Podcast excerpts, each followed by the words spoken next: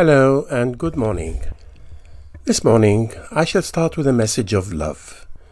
That ephemeral emotion that can grasp us when we least suspect, or, unfortunately, can disappear when we most want it. We think we can control it, but mostly it controls us. Now, we all know that love is so many things and is felt and experienced so differently within each of us as individuals. Our interpretation for any emotional attraction or rejection can be both spontaneous and irrational, as it can be soberly and deliberately entertained.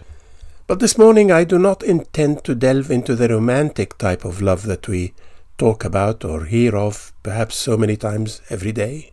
I wish to talk of the love of humanity, something that I feel we can rationalize and we can experience its enormous benefits. And I wish to talk about it in the context of one of the biggest, if not the biggest, problems afflicting societies around the world in these days, particularly, but it has been known a long history which is full of evidence to show that it existed almost from day dot. You see, the other day I was taking part in a meeting with some Surrey police officers in my capacity as a member of a voluntary group of people supporting the police with our ideas and suggestions drawn from our different backgrounds and communities we relate to. The discussion was about hate crime and how the police are addressing the despicable social disease that leads to all sorts of crime. I was talking to a police officer of good rank and a person I knew from years and from periodic meetings. So I felt confident enough to speak my heart. I told him that in my view the police will never eliminate hate crime, and I gave him my reasons. I started by saying that the government's approach to hate crime is, has two major flaws. The first being that using the word hate is itself a means of perpetuating the concept of hate and highlighting it without any means of shaping it so as to show the evil aspect of the word and the emotion it engenders.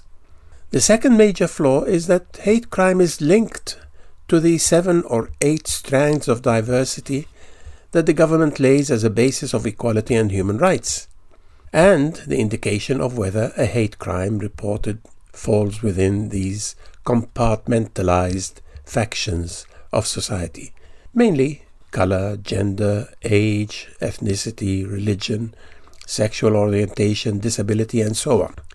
Once we have a society categorized in this way, we are setting the scene for bias and protectionism. Each diversity strand trying its hardest to attain security from aggression by the other strands. Result? Entrenchment and the need for conflict resolution every now and then, and a ferment for actual hate crime.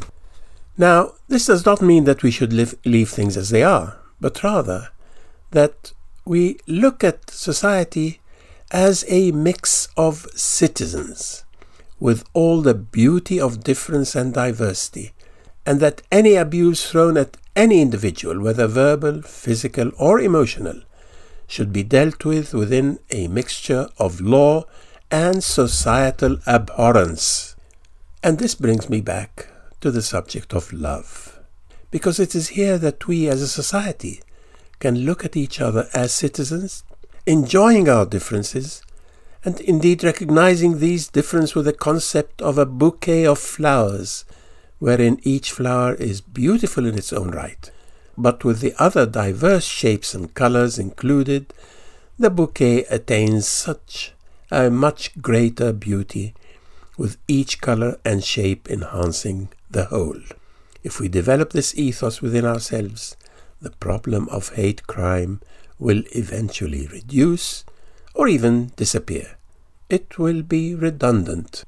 But to do so, we must love the other. And the first step to love the other is to love ourselves.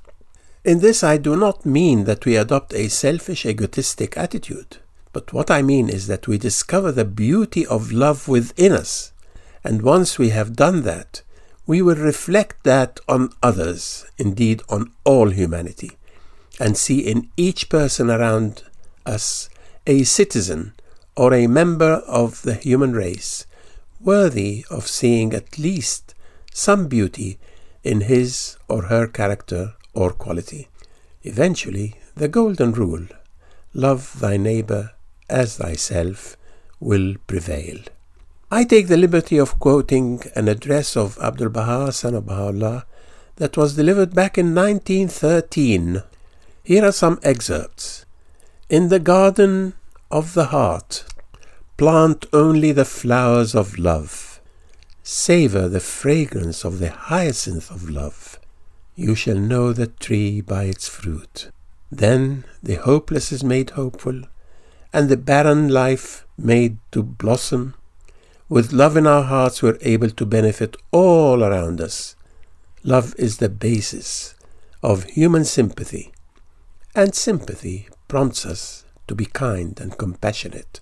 With love, the enemy is changed into a friend, the cheerless is comforted, the weary traveller is lodged, the hungry fed, the naked clothed, the destitute made rich, the weak reinforced.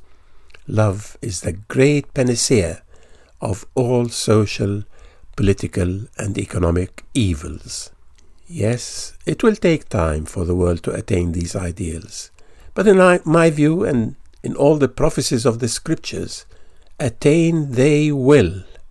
So, how lovely will it be if we make a start today, every one of us pledging to shave off, bit by bit, every aspect of hate or bad feelings we may have of others, and begin to sow the seed of love and amity. We can enjoy a wonderful world and a beautiful humanity, full of exciting diversity in looks, abilities, and joy. Goodbye.